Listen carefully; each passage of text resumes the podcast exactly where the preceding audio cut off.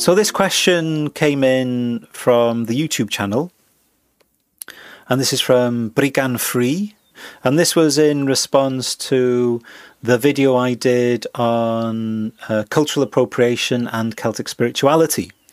And in that video, I discussed how there clearly is a degree of misrepresentation amongst some modern pagan authors, not all of them, but some modern pagan authors are misrepresenting Celtic traditions, but also the academic culture of Wales doesn't necessarily accept all of the historical paganism that we find in the Welsh texts either.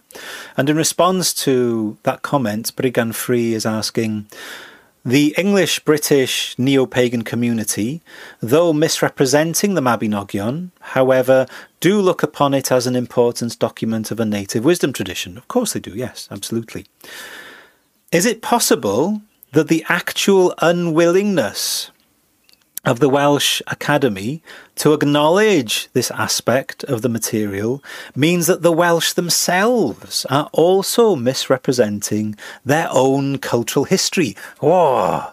Interesting question to get your teeth into there. Brilliant, I love it. Thank you, Brigan Free. Interesting name, by the way, Brigan. Very ancient Celtic name. Yes, there is appropriation and misrepresentation amongst some aspects of modern pagan culture. But is there misrepresentation by the Welsh academics also? Yes, the Welsh almost certainly misrepresent their own cultural history. And I would also hasten to add that this very simple yes answer does obscure a very complex reality. The Welsh nation are absolutely misrepresenting their own cultural history, if what we mean by that is that our collective story our modern identity today is always consistent with historical facts. The Welsh, like any other nation, will tend to uh, use oversimplified narratives that sometimes are in conflict with recorded history we need only think of the adulation given to Welsh noblemen of the past, raising them up as saviours and protectors of the nation. Llywelyn the Last and Llywelyn the Great and Owain Glyndŵr and that bunch. In reality, many of these men were probably little more than a bunch of oppressive thugs. But, you know, at least they were our thugs. But the hero worship isn't really an expression of the historical reality. But of course, this is true of every nation on earth ever. Every nation of people, every coherent community, every family, every individual reifies and idealizes their own history. Of course, we do we mythologize our own history because what's really important in the story we tell about ourselves, especially in the story we tell about ourselves, is the values and beliefs we hold dear, not the historical facts. Owain Glyndŵr, uh, who was the last great Welsh rebel, isn't celebrated because he was kind to his servants and his subjects He's celebrated because he's an embodiment of Welsh freedom and independence. It's those values that are important, not the historical reality of the man himself. So, this is one of the prime functions of myth. And as I suggested in the piece I did on Iolo Morgannwg, uh, I'm actually totally fine with this aspect of culture. In fact, I think it's a vital function of any healthy culture. We need powerful mythologies around which to construct our identities. We should, of course, challenge them uh, and throw them out when they become outdated and regressive. And that, unfortunately, is something that doesn't happen a lot. We are always resting on our laurels, I feel, in terms of the evolution of mythologies and culture. We are forever repeating the regressive and rather defunct nonsense of the past instead of developing and feeling empowered enough to evolve new mythologies, but that's another conversation. But the fact that we live in a mythologized world should be embraced, not rejected. It is the natural condition of humanity I believe. Objective facts and histories are absolutely important and we should cherish them, but so are national narratives and personal narratives. The stories we tell ourselves are just as important. Now, I know I'm not answering the question specifically. So, more specifically, is the Welsh Academy, our Welsh researchers, the Celtic Studies departments in universities essentially, are they intentionally misrepresenting Welsh culture, Welsh cultural history, by ignoring historical paganism? Which is, of course, what Brigand-Free is asking in this question. Not really. It's fairer to say that it's underrepresenting a small but significant aspect of Welsh cultural history. On the whole, Welsh cultural history has been very thoroughly researched and discussed in the academic literature. I would argue that the Welsh Academy, the Welsh universities, Welsh scholars have done an amazing job of upholding and safeguarding the intellectual life of the Welsh nation over the last few hundred years. Where would we be without um, this uh, intellectual tradition? Uh, it's certainly served me very well. I'm very proud of the fact that I had the opportunity to be taught by some uh, by some great scholars, and I really appreciate the thoroughness and dedication and diligence of their work. But have they really explored the historical paganism of Welsh cultural history? Have there been any detailed studies of historical paganism in the Welsh tradition? Not really. There's been some work, but nothing specifically on what we might call non Christian elements in the Welsh classics. Now, many Celtic scholars have certainly commented on the mythological potency and the mythological lineage contained in works such as the Four Branches of the Mabinogi and the Book of Taliesin and Culhwch and Olwen and various other Welsh uh, classics. But there has never been an extensive study of historical paganism in these sources. But I don't think that's a misrepresentation it's an underrepresentation, but it's not a misrepresentation because none of them will say that it's not there. It's just that not much energy has been expended on on studying it to its fullest, extent, in my opinion at least. And we also have to remember at the outset here that even though I think there is clear evidence for historical paganism, uh, and that it was far more common than we've currently assumed, it's by no means the most obvious feature in Welsh cultural history. We can be a little myopic in our in the fields that we specialise in.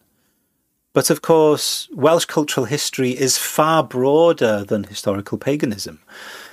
The heroic ideal and the Christian myth are by far the most obvious features of the Welsh tradition from the earliest times throughout the medieval period modern Welsh literature is another matter altogether. We have a very healthy modern Welsh literature scene that does all the things that you'd expect of uh, a modern uh, literary culture. But on the whole, Welsh academia has done a really magnificent job preserving and presenting the general thrust of Welsh cultural history. Even if they have underrepresented historical paganism, and you know, there are obvious social and cultural reasons for that. I think it's important to say that Welsh academics haven't totally ignored historical paganism. Plenty of them have acknowledged it and incorporated it into their work. Brynley F. Roberts, for example, is uh, one Welsh scholar of the 20th century who definitely positioned the four branches of the Mabinogi in the lineage of uh, ancient Iron Age mythologies. Um, Brinley Rees is another one who's done similar work, but they're not in the mainstream in that thinking necessarily. Plenty of other scholars have also discussed this historical paganism, much less so today. I think we have a far more sceptical uh, academic culture today, which isn't necessarily a bad thing. It's always good to uh, to have a bit of skepticism, but generally, it's not like it's been totally avoided or ignored. It's just not been that well presented, and it's not really a fashionable thing to do these days, apart from sort of anoraks like me, of course, who are totally uh, engrossed by the whole notion of different mythologies uh, arising uh, in historical Welsh culture. I just don't think that there's been an appetite for it. There hasn't been an appetite to look at it. I'm guessing because no Welsh scholar would want to be associated, perhaps, with what they deem to be the very fashion driven and superficial understanding of Celtic mythology that's found in perhaps the more pop culture aspect of modern paganism.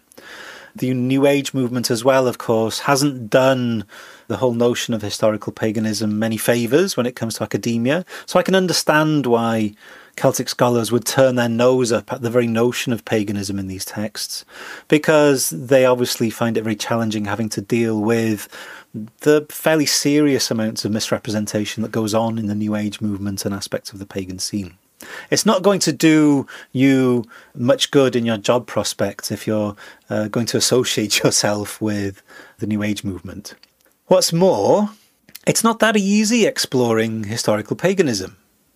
Uh, some of the texts that I believe are the clearest expression of historical paganism, like the Book of Taliesin and so on, they're not the easiest texts to understand or discuss because they're so ambiguous, often intentionally ambiguous.